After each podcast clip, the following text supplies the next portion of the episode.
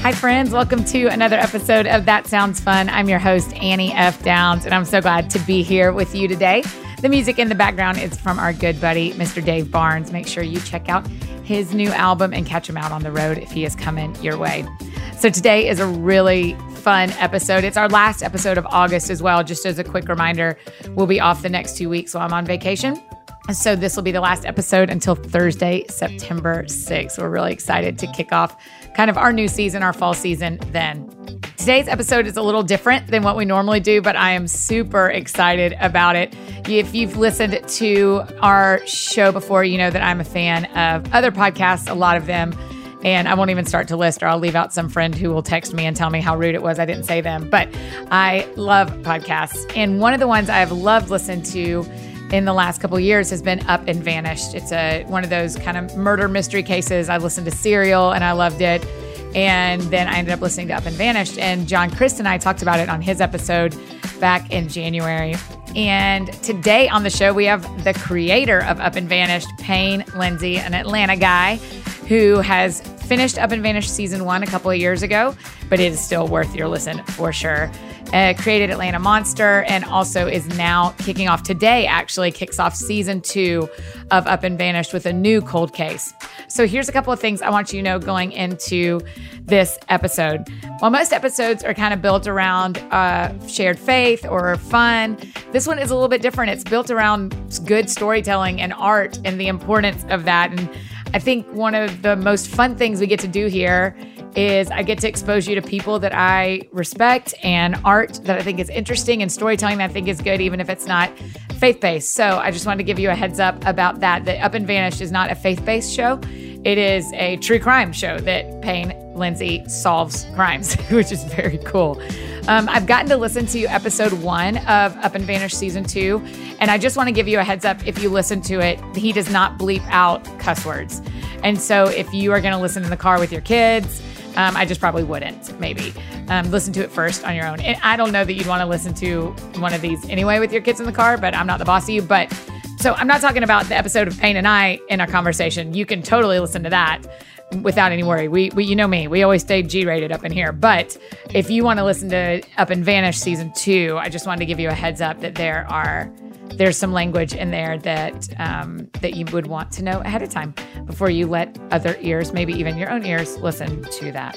So listening to Season 2 Up and Vanished, I just wanted you to have that heads up. I've only heard one episode and then talked to Payne. So if you are listening to this as the season of Up and Vanished Season 2 progresses, just know that as far as I know, and as much as I know of the content, and as much as I can go, yeah, this is super interesting, is episode 1. So I just wanted to put that out there to you. Payne Lindsey is an incredibly good storyteller. I have learned a lot about writing story and telling story and how to turn a story really beautifully from listening to his storytelling and his podcast. And I think you're going to enjoy this conversation today. If you have not listened to season 1 of Up and Vanished, if you have not listened to Serial, which he did not produce, but we talk about, if you have not listened to Atlanta Monster, this is just a little bit of a spoiler alert warning, because I ask him the real questions.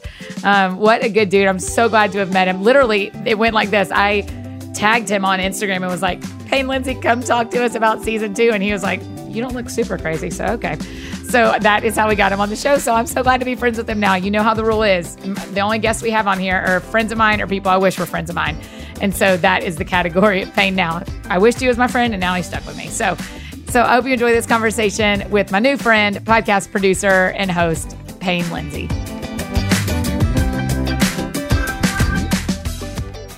Do you know the backstory of how this is happening today? Do I? Yeah. Do you know the backstory of why my podcast audience loves Up and Vanished? No, actually, I don't. Okay. It's a great story. So in January, we had another guy on from Atlanta named John Crist, who's a comedian. And in the middle of the podcast, we're talking about something else. And he just casually mentions, well, I actually just finished listening to this podcast. And I was like, wait a minute. are you talking about Up and Vanished? Because I just binged Up and Vanished and like couldn't stop. And our group of friends in Nashville had all listened to it. So then like literally 20 minutes of our podcast is talking about Up and Vanished. Wow. And then a ton of my podcast listeners started going, hey, say the name of that show again. And what should we be listening? And then everybody, a bunch of people listened along with us. And so it made tons of sense with season 2 coming out to go like, well, maybe we can just talk straight to Payne about season 1 and season 2. Well, that's amazing. Here I am. Right. So you've already got the people. Okay, but first, let's back up. You live in Atlanta. Did you grow up in Atlanta? I grew up in Kennesaw, which is north of Atlanta. But I've been in Atlanta in the city for about 10 years now. Yes. Okay. So I did too. Where'd you go to high school? I went to Sprayberry. Are you telling people that? Is that a secret where you went to high school? No, I went to Harrison. Oh my gosh. We're like so neighbor. I mean, I'm in the redneck part of the world than you, but still grew up in the same. I mean, are you like a Cool Beans kind of guy, like on the Marietta Square? Oh yeah, for sure. Yeah. Right? Sweet Treats and all that stuff, for sure. Oh, listen, Sweet Treats. The way they crunch up those, that I've never seen anything like that. It's like they drill into ice cream. It's amazing. It's delicious. It's amazing. What's your combo when you go to Sweet Treats? Oh my gosh, I haven't been there in so long, to be honest. My friend in high school used to work there, so I used to get free ice cream. Oh yeah. But I honestly have not been there in at least 5 years, I think. I know, yeah. I mean, I've lived in Nashville for 10 years, so it's been 10 years since I was there on a regular basis. But when I was in Marietta, I was there on a regular basis. It's one of my favorite that's stops. Definitely my spot. Okay, so you moved into Atlanta. How long ago did you say? I would say, almost 10 years ago now. Okay. And what made you even get started on doing, because you're a documentary filmmaker first, right? Yes. I was always into film before I ever made a podcast. And the only reason I made a podcast to begin with was because I wanted to make a film and I didn't have the money to do that. Right. So I thought, hey, if I could make a popular podcast story, then maybe I can get the money or the people, whatever it took to make the film happen. Right. Okay, so talk about that. Talk about why you even did Up and Vanish season 1. I mean, to be honest, I was just like anyone who listens to true crime podcasts or watches it on TV, I was just always sort of a fan of the suspense genre and always, you know, binging the true crime shows. And as a creator, I was just sitting there one day in my apartment, and I'm just like, why do I not make one of these? Yeah. And so I literally, it was just a simple thought like that. I said, okay, well, I'm going to look up a cold case in Georgia and I'm going to try to solve it, which is silly to think. And I'm going to make a podcast about it. Yeah. Do you perchance know your Enneagram number, Payne? What is that? Oh, seriously. Seriously. I'm so happy to introduce you to this, Payne. It's like a personality test where it gives you a number 1 through 9. It's kind of like Myers-Briggs or Strength Finders or whatever. Yep. But there's only a few types that would say something like, so I decided to solve a cold case. Yes. Like, I decided that I had the brains and the resources and the ideas and the possibility of actually solving this thing. What were some other ones you were listening to before that you went like, this is so fun, I want to do this? Well, really, it was Serial that even gave me the idea that I could do a podcast in the first place because I wasn't really super into podcasts, but I had binged Serial. My friend introduced me to it. And I really understood how you could tell a story long form like that week by week and still be, you know, immersed in the story without any visual content at all. So Serial was definitely my biggest inspiration. And if I hadn't heard that, I wouldn't have even thought to do a podcast. And I hadn't really listened to many other ones, you know what I mean, at that point. Same. I mean, I'm not the person who listens to all the true crime ones. I listen to Serial and then I listen to Up and Vanished. And then I'm just on like the Payne Lindsey train because then I did Atlanta Monster. And so, I mean, I'm the same way. I want to warn our people that I want to do a little bit of a spoiler alert for Serial and maybe for Up and Vanished 1, but for sure for Serial. Do you think Adnan did it? Yeah, that's a funny question. I do, actually. Do you? I do. What makes you think he did it? You just think there's not enough evidence that he didn't? I haven't seen enough evidence that somebody else did it. Yeah. I mean, I'm sorry, but if Jay is saying that Anand did it, then why isn't Anand saying Jay is a liar? Right. That's super weird to me. And, you know, Jay knew where the car was. I mean, Jay's story checked out. I don't know who else could have done it. Too much. I mean? Yeah, he checked out too much. It seems to be that right at first, everyone totally believed Adnan. And the longer the show exists and people listen to multiple rounds of it, people go, you know what? Maybe he did do it. Yeah, I mean, I don't know. Walks like a duck, talks like a duck. It usually is. But no, I could be proven wrong. But my personal opinion after listening to Serial, I think Anand did it. Okay, so before you were making the podcast and before you listened to Serial, did you notice details as much as you do now? Which kind of details? Like even you going like, well, when Jay said this and when they didn't do this, I thought, oh, I wonder. You know, like it feels like to do your job, you have to be, and I think to be a storyteller, you have to be really cognizant of details. I think that I still focus on them the same. The only difference is that as a storyteller, I'm now focusing on details that I want to present to you. Mm-hmm. So, you know, the goal is to make a super digestible, easy to listen, easy to follow along podcast that is still suspenseful and gives you the real facts, but whittling down all the information to provide that to you in a way that you can understand is very difficult. And part of the process is choosing which details to highlight and focus on.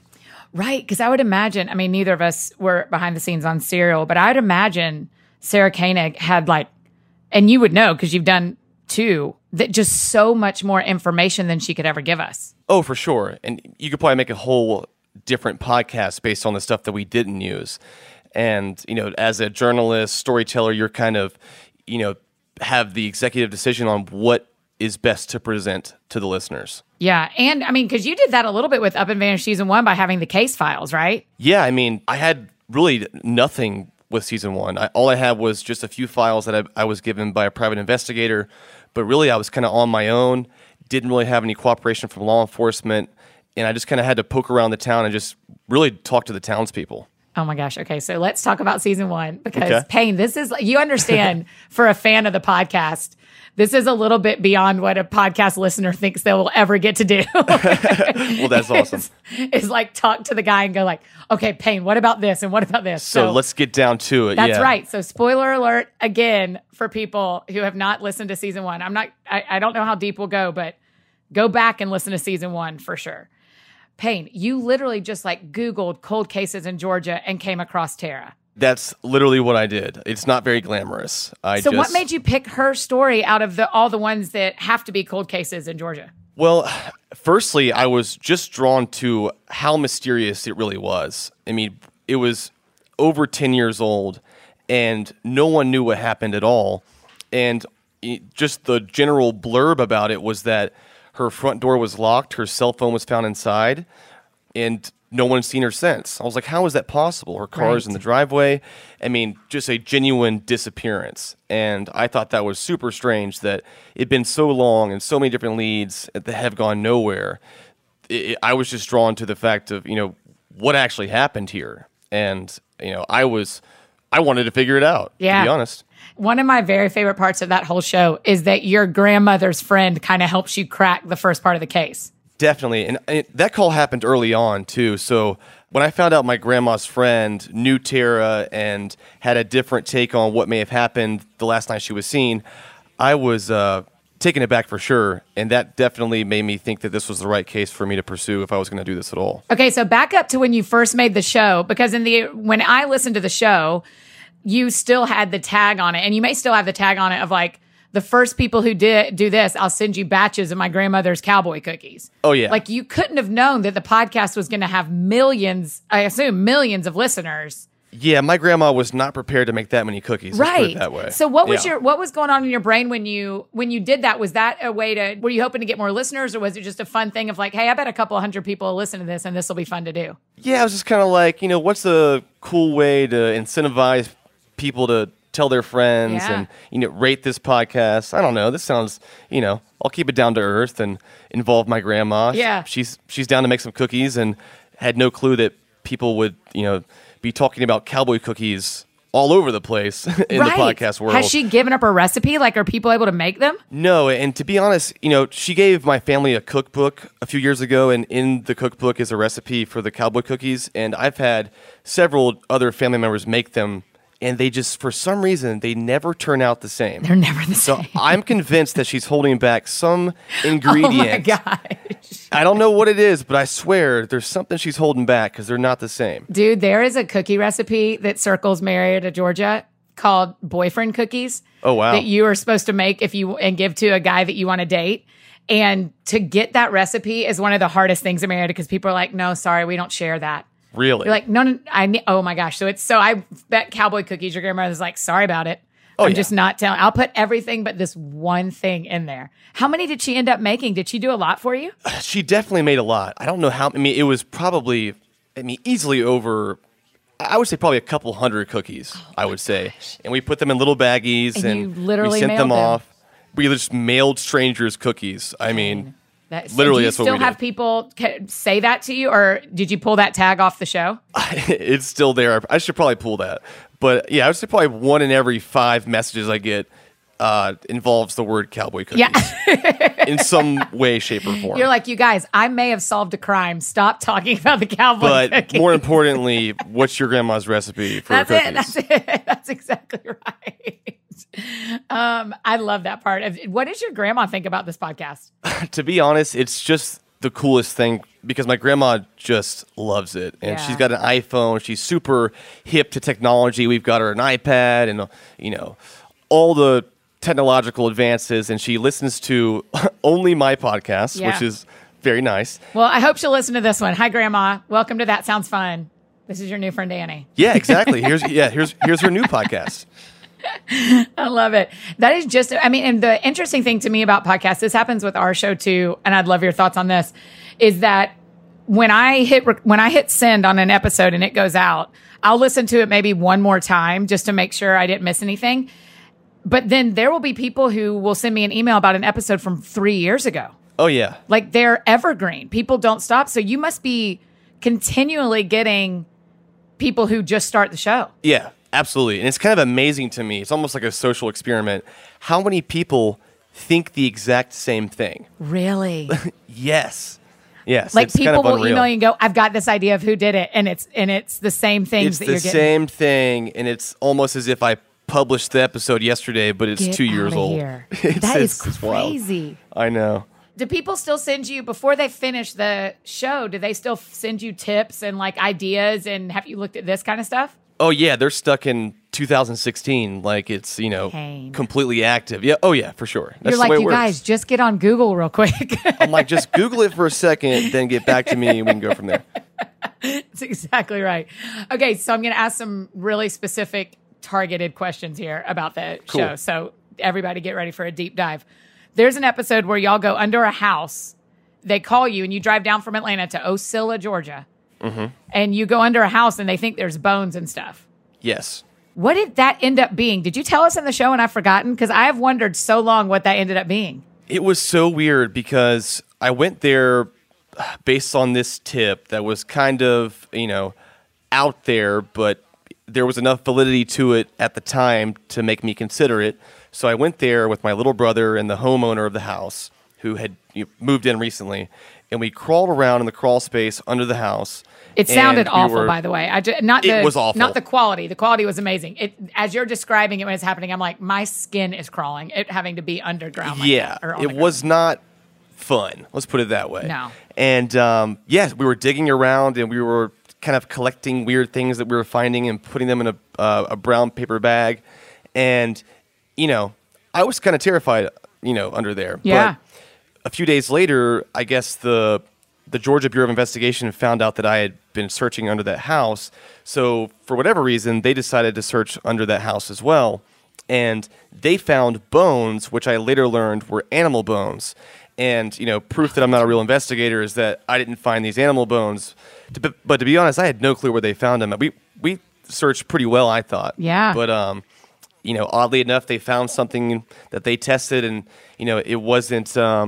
anything related to the case, and it was just animal bones, but just kind of shows you how much no one knew about this case, that they were just kind of following all kind of crazy leads. Right. Tell me what it felt like to see, like, the GBI and the Ocilla Police Department, like, you're just a random guy from Atlanta who's recording a podcast, and suddenly everybody cares. Yeah, I mean, to be honest, like, at that time, I never really told anybody this, but I really thought that the case was going to be solved right then and there. It was early on, and I got a call that the GBI is there now, and they just found bones.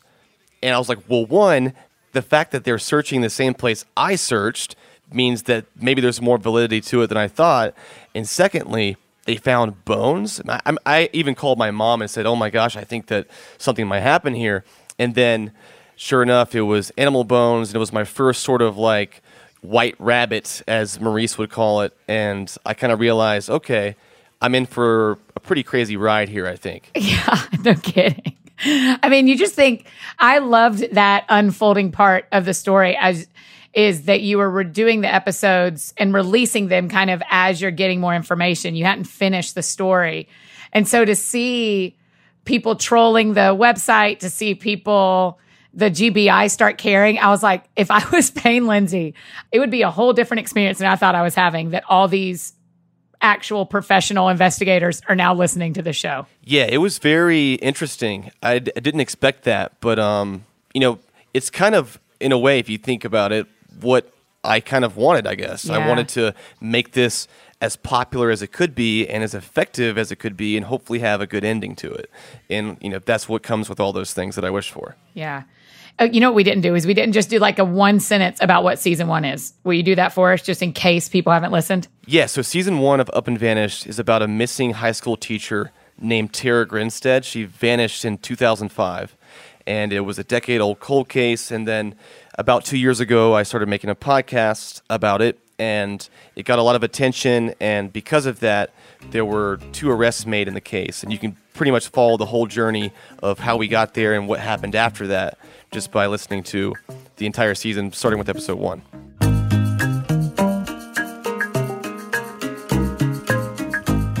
So I'm just going to real quick interrupt this fun conversation and tell you about my friends over at Prep Dish. You've heard me talk about them before if you have listened to the show before, but Prep Dish is a great way to save time and be efficient in the kitchen. Eat healthy. You know me. I'm gluten-free, dairy-free.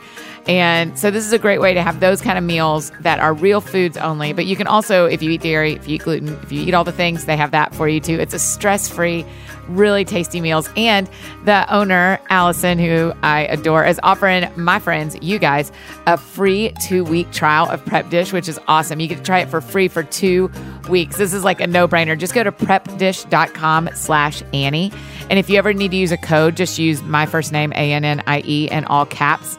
So Prep Dish is like a meal planning service. So every week you get an email with a grocery list and a prep ahead instructions so that all of your meals are ready for the week. There's no guesswork needed. You can let Prep Dish do all the planning for you. You don't even have to think about it, which is great for me because I'm just busy. It's not that I don't like cooking. I'm just busy and I have a crazy schedule, and this is such a time saver for me. So after only like an hour, maybe a little bit more of prepping on the weekend, I have all my meals ready for the entire week. So make sure you go and try Prep Dish. I mean, why not try it for free for 2 weeks, right? PrepDish.com/Annie.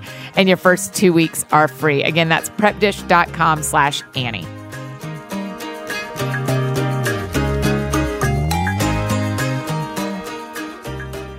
Now, listen, Payne, do you think the killers have been arrested?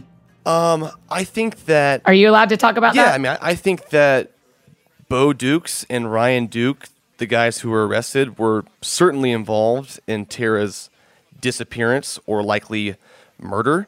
I think that some people are more involved than we think they are, or than the law enforcement is saying.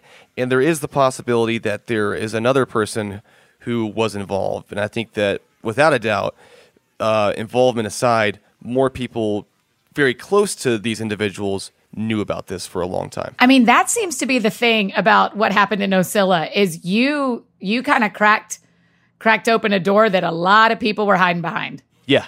Yep. And that was kind of scary.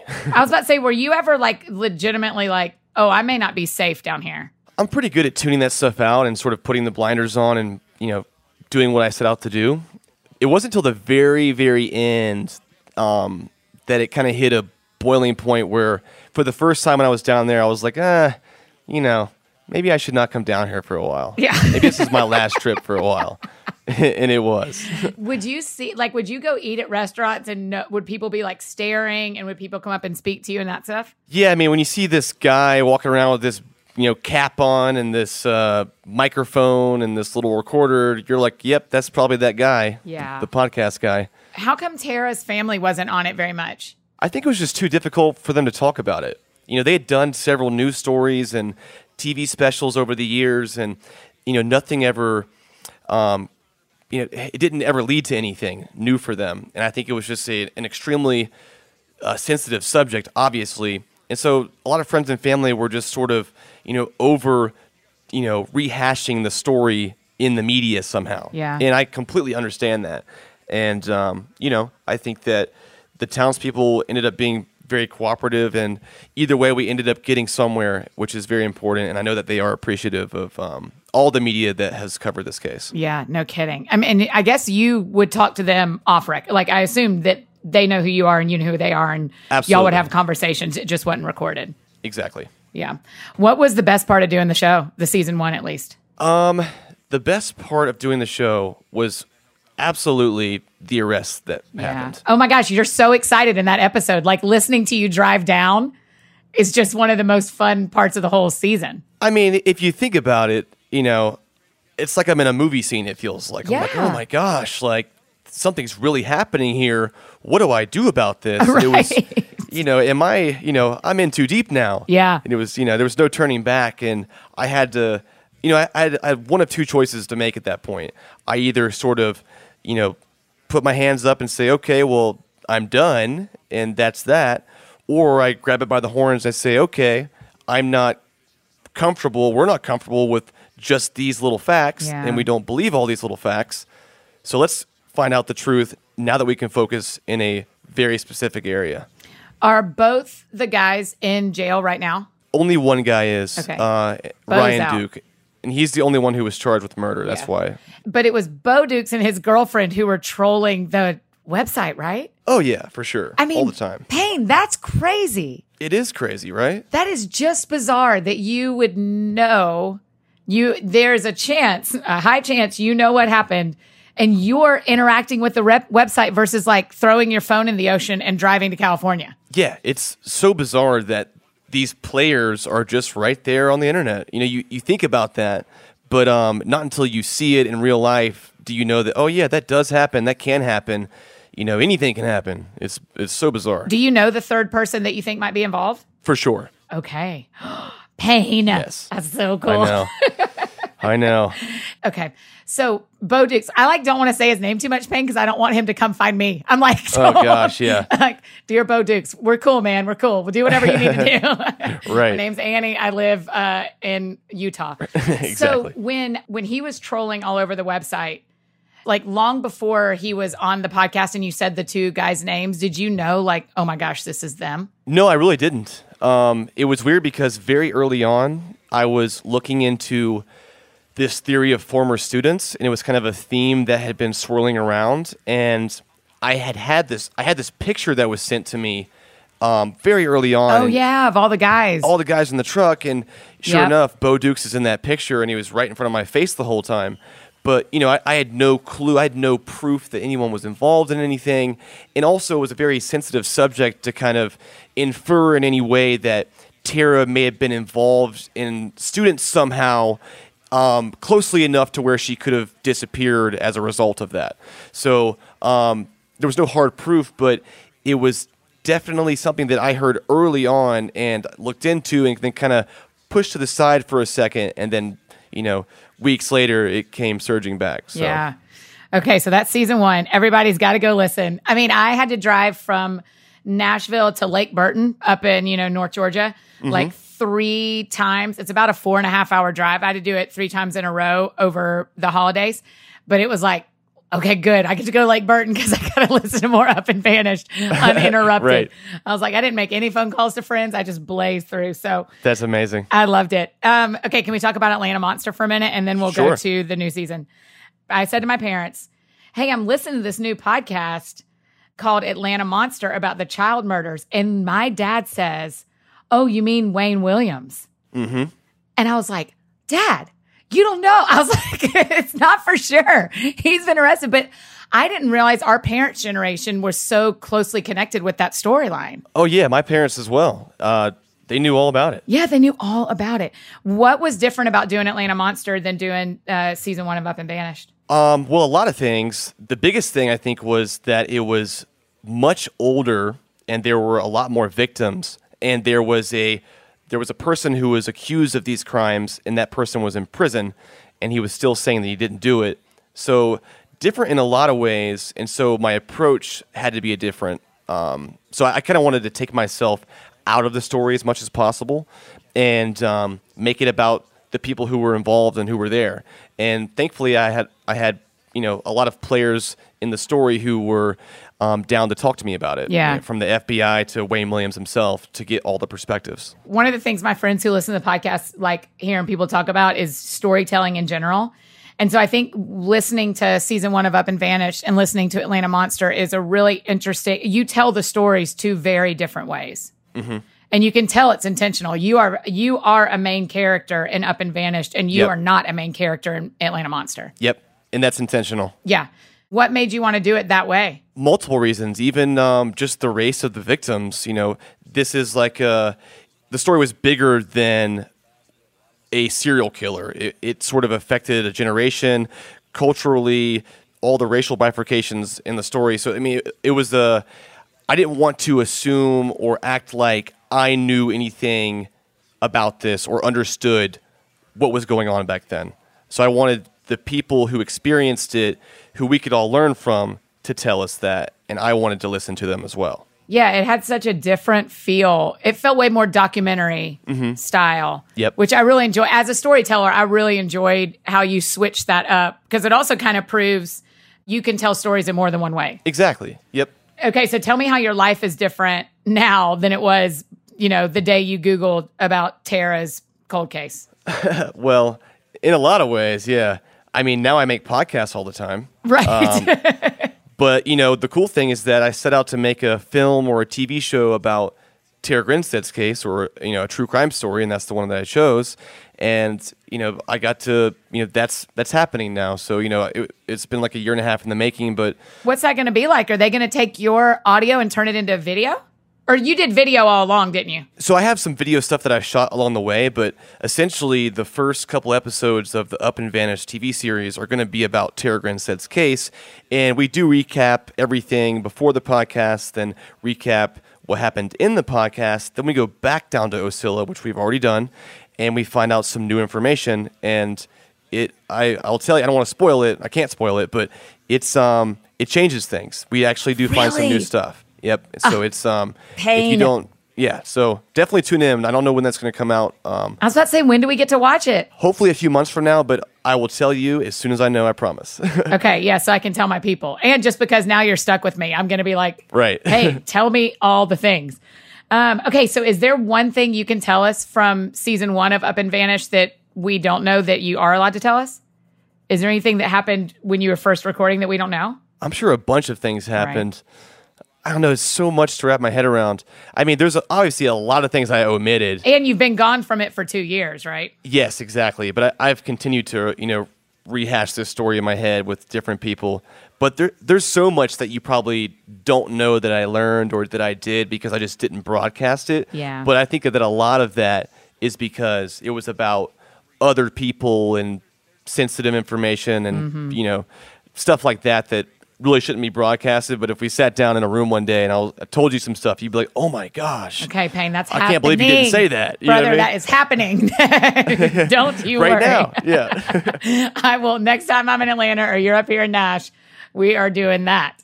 Let's do it. Okay, so I have listened to episode 1 of season 2 of Up and Vanished. Okay.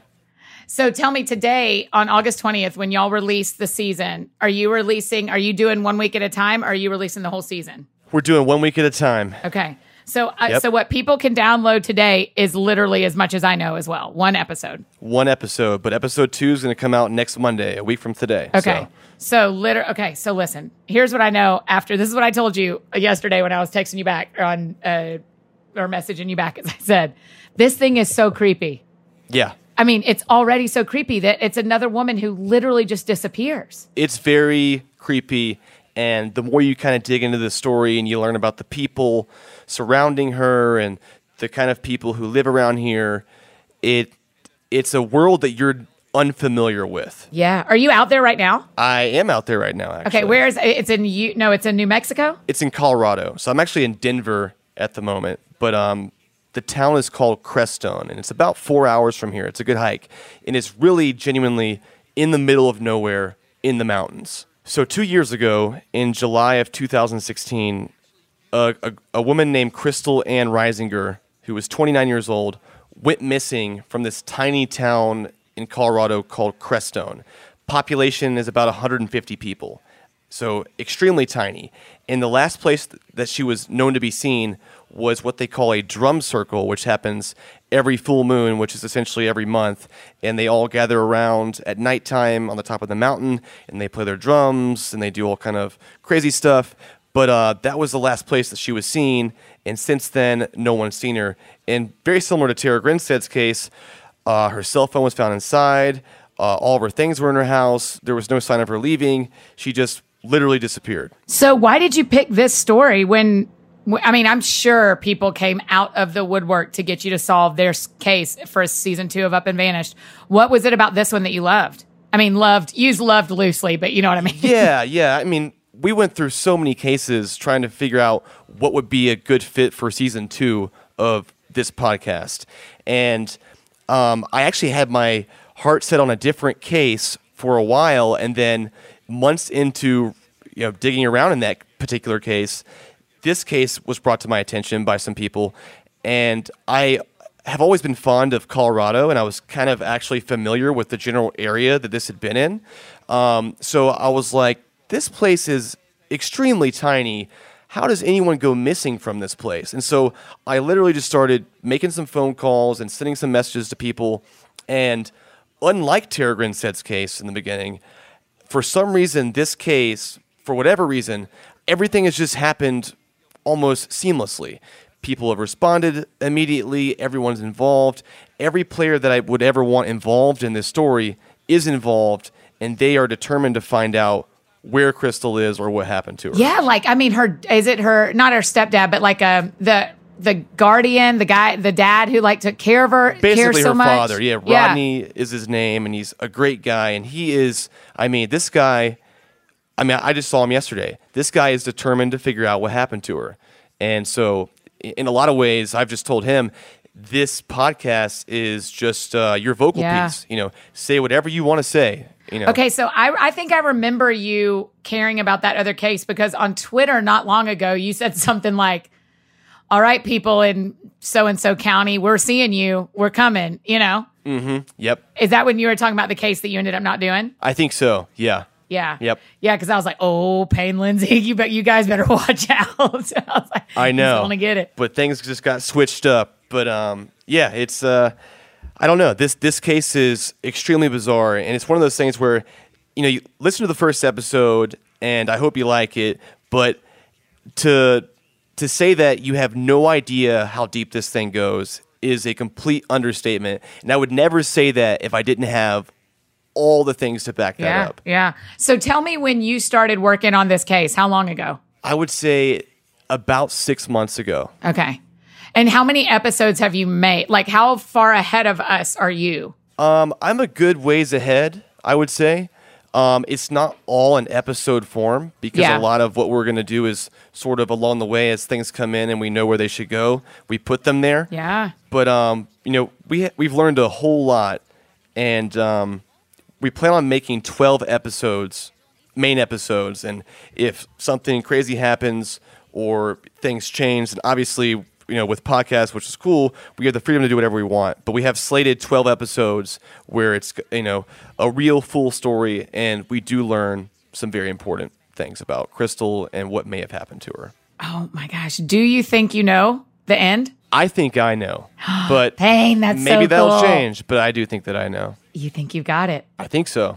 I really do. Okay. Yeah, because, I mean, in episode 1, I listened to it yesterday on an airplane, and I literally paused it one time, and I was like, this one is so creepy. I think it's also creepy to me as a faith person because it has some creepy other faith stuff going on. It does. It definitely does. And so that realm of it felt creepy to me, but also just the idea that someone is somewhere one day and not there the next day and no one knows. And she has a kid, and it's so sad. I know. And her kid is just the cutest kid ever. Yeah. I mean, so sweet. Yeah.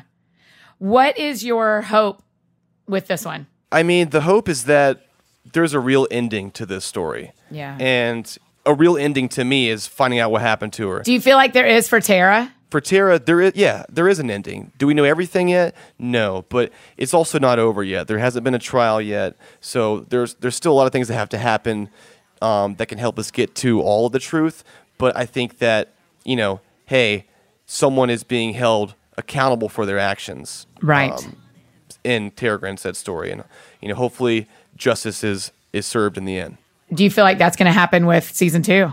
I mean, that's the hope. Yeah. You never know. There's a lot of things that are not in my control, and it's a scary thing to be kind of poking around this town and talking to these people, and the more you kind of dig in, the more you realize that some of these players are genuinely dangerous people. Payne, for real. For real. Much different than Tara Grinstead's case. Really? So do you feel like, do you have to like, Payne. Yeah. Payne, I know we've only been friends for an hour, but I need you to be careful, buddy. I'm going to be very careful. Trust me. Okay. We talk about it all the time. Yeah. I was about to say, do you have law enforcement that you talk to that you really trust? Yes. So that's a huge bonus this go around, is that everyone is down to be involved. Everyone wants to talk. Everyone's being cooperative. We're all kind of coming together with a common goal of saying, hey, it's not cool that, you know, something happened to Crystal and no one's talking about it. We want to know what happened, and if there's foul play involved, we want those people to pay for it. Yeah. And you think you've got it. Okay, so we're going to listen, and you think you're going to sort it out. I hope so. We'll see. So you spend a whole day out there doing interviews, meeting people, doing all that stuff, and you come back to the hotel room. You're married. Is your wife out there with you? No, she's not. Okay, so when you get back to your hotel room, how do you unwind? Like, how do you recover from finding out creepy stuff or doing an interview that's kind of weird? Or what's your like recovery move? Oh man, I'm still figuring it out, because some days I can, you know, tolerate it. It's, you know, it's not a big deal, but it, for some reason, it always works like this. Like when it rains, it pours. I'll have days where I've called like 10 people and no one answers the phone and things aren't working. And then literally the next day I get 10 calls back to back from people. And you're like, hit record, hit record, hit record. And it's just all over the place. And then you go talk to someone else about, hey, what do you want to eat? And I'm like, I don't know. I don't even know. Like, you know. So it definitely is throws you for a loop. And you got to really make a conscious effort to remind yourself of what the goal is and, you know, keep your moral compass aligned. Yeah, but, that's right. You know, that's the most difficult part about it. And at the end of the day, too, make a good podcast, you know, make a podcast that people want to listen to, and just be the best you can be. It's got to be a weird balance too, Payne, because you're telling a story and making a podcast that is going to be an interesting story to listen to, but like these are also real lives, and you are helping enact justice for people and give clarity to people who have been mourning for 2 years. Mm-hmm. It's a huge thing, difficult thing to balance. But I found that the only way to do it, to be honest, is just to be real. You cannot be fake with anybody. You got to be as real as you can be. This is not a world or place for fake people. Yeah. You got to be an open book, and if you're just doing what you feel is right all the time, then you have less to worry about and just focus on making a good show and doing the right thing. That is a deeper, something else we talk about around here a lot is like what you're called to do with your life. Sure. And there's just no way that when you were at Harrison High School, you thought, I think I'm probably called to solve crimes for families via a podcast. I would have never thought that. Right. That sounds crazy to me right now, today, when you just said that. Right. But it seems like that is a place that doors are opening for you to really be a part of bringing hope back to families that have been hopeless. Yeah, I mean, it's a huge, huge task. And, you know, I kind of look at it like, you know, if I can perfect the way to tell these stories on a platform that's big enough to where millions of people want to hear it and tune in every week and find a way to establish relationships with these people and these families so they're comfortable being involved and they can feel like in some ways this can be an outlet for them, then it's the best of both worlds. And what it's really doing that I'm offering at all is not solving of a case. I'm not a real investigator, but is offering a platform where hopefully I can get all these people who are listening interested in this case and talking about it. And maybe through that, we find something new. Yeah. And give a gift to families and friends who are missing someone that they love. Absolutely. Yeah. Man, I don't know that I knew before this conversation, or that I would have thought about your storytelling as having such a, just that second layer. It's not just entertaining us, and it's not just telling a creepy story. It's literally going like, man, I'm doing a little bit of a dangerous thing here, mm-hmm. but also trying to really help people. Yeah, it's a bizarre thing. I'm telling you, one thing that's cool about this season that I really do like that's different than season one is that this is going to be a lot more like a fly on the wall for all the characters and players, friends, family, law enforcement, other reporters who are involved in Crystal's story, her life before she moved to Crestone, and just every facet of this. And so you really get to kind of see what it's like if something like this happens to people. Mm-hmm. And so it's a deep dive into that, and it's very sad, but there's also a silver lining of, in a lot of ways, memorializing Crystal's life and telling her story in a way that she'd want us to tell it, yeah. I think. Do you see yourself continuing multiple seasons of Up and Vanished? Yeah, I think so. I think that it's big enough to where I think that you keep it going as long as you can, as long as it makes sense. I think that over time it will evolve into, bringing more people involved and, all sorts of things. But, I think that it's a big enough brand and platform that, we should keep it going for as long as we can, as long as it makes sense. Yeah. It's very fun, man. You've done a really good thing for culture. Just even the storytelling and the way you handle it, I think is just really fun and brilliant. Well, thank you. So, and I'll tell you this is what's in my head. So I'm just going to tell you, when you come to mind, here's what I'm going to pray for you. And this is what I'm going to tell our friends listening to pray, is that God's wisdom would really be like in your head, that you would know. So it keeps you safe. Okay. And so that you can kind of step in that direction. I just think, I don't think this is something I would want to do with just my own power, mm-hmm. Yeah, for sure. Right? Well, I appreciate that. Having that extra help, I think. Yes. Will, is always good. I'm like, oh man, be safe. I can't say that I don't need it. Yeah, I definitely probably need that. Okay, so let me ask you one more question. This is the last thing we always ask on the show. And listen, you're welcome here anytime. Anytime you want to tell us about something, or if you want to give us an update or whatever you want, you just holler and say, Annie, help me out, or give me, or I'm going to help you out. Come on, I want to tell you something I know you want to know, because I'm a huge fan, bud. Okay, the last question we always ask on the show is what sounds fun to you, because the show's called That Sounds Fun. So for me today, what sounded fun was getting the inside scoop on your podcast series you make. What is fun for you? Like, what do you do for fun? I like to be outside. I like to travel to new places, new cities, and I really like to eat food. I mean, I think that everyone does these days, but I like trying new restaurants and being in a new place and getting all excited and making sure that it has 4.5 stars on Yelp. Yes. Okay. So tell me where you're eating in Denver. What's your spot? So far, my favorite place in Denver is a place called Steuben's. It's like this burger place kind of thing, but very delicious, really cool interior, kind of retro inside. I like it a lot. It's super cool. So if you're in Denver, I'd check out that place. Did you ever have a favorite spot in Ocilla? Let's see. That's a little tougher. There is a place called Chicken Delight. I was about to say it would have to be all like fried chicken and mashed potatoes. Pretty good fried chicken. Yeah. It's pretty good, and that's one place I always felt a little more safe. Yeah. But I would. So if you're in Ocilla, Georgia, check out Chicken Delight. What's your spot in Atlanta? Oh my gosh, that's the toughest question, because Atlanta is just full of new restaurants every single day. It seems like. There's a place called La Tavola, which is pasta and stuff like that, Italian food that is delicious. I like that place. There's just so many, it's like hard to even think of them. Yeah.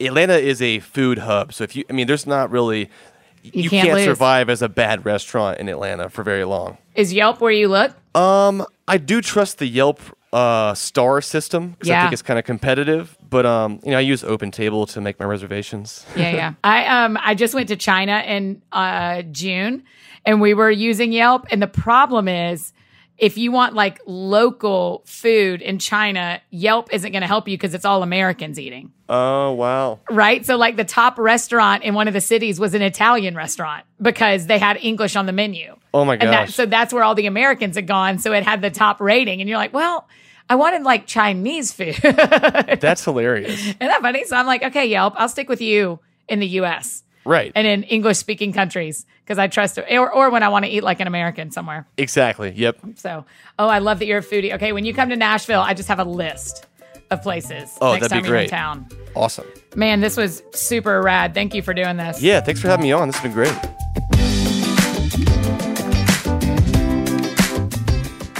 Friends. Oh my gosh. Right. For starters, how cool to get some inside scoop about season 1 of Up and Vanished and to get to talk to the creator. Loved talking about Atlanta Monster. You know me, I love talking about restaurants that are delicious, and super interesting to hear the start of what is going to be season 2 of Up and Vanished. So I am going to start listening. I mean, I've listened to episode 1 and thought it was really interesting. Again, just a reminder that there's a language warning on episode 1, at least, of season 2 of Up and Vanished, so you should know that going into it. And I'm just so grateful that Payne would take time to come on the show for a minute and talk to us about it. I think that is really, really cool. I'm so grateful for people who tell good stories, who do their job really, really well, and I think Payne Lindsey does that. So if you want to follow him or Up and Vanished on Instagram, Twitter, they're all over the place. His name is Payne Lindsey, P-A-Y-N-E, Lindsey with an E, L-I-N-D-S-E-Y, and then Up and Vanished are the tags for both of them.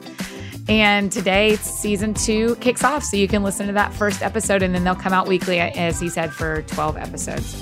So what sounds fun to me, I am currently in New York City, and it is lunchtime, so I'm going to be like Payne Lindsey. I'm going to hop on Yelp and find a place right near where I'm staying in Brooklyn and go get some lunch. I hope you enjoyed this episode. And thanks to Dave Barnes for letting us use his music this season. Super grateful. My friends are the best. You guys go out and do something that sounds fun to you, and I will see you in just a couple of weeks.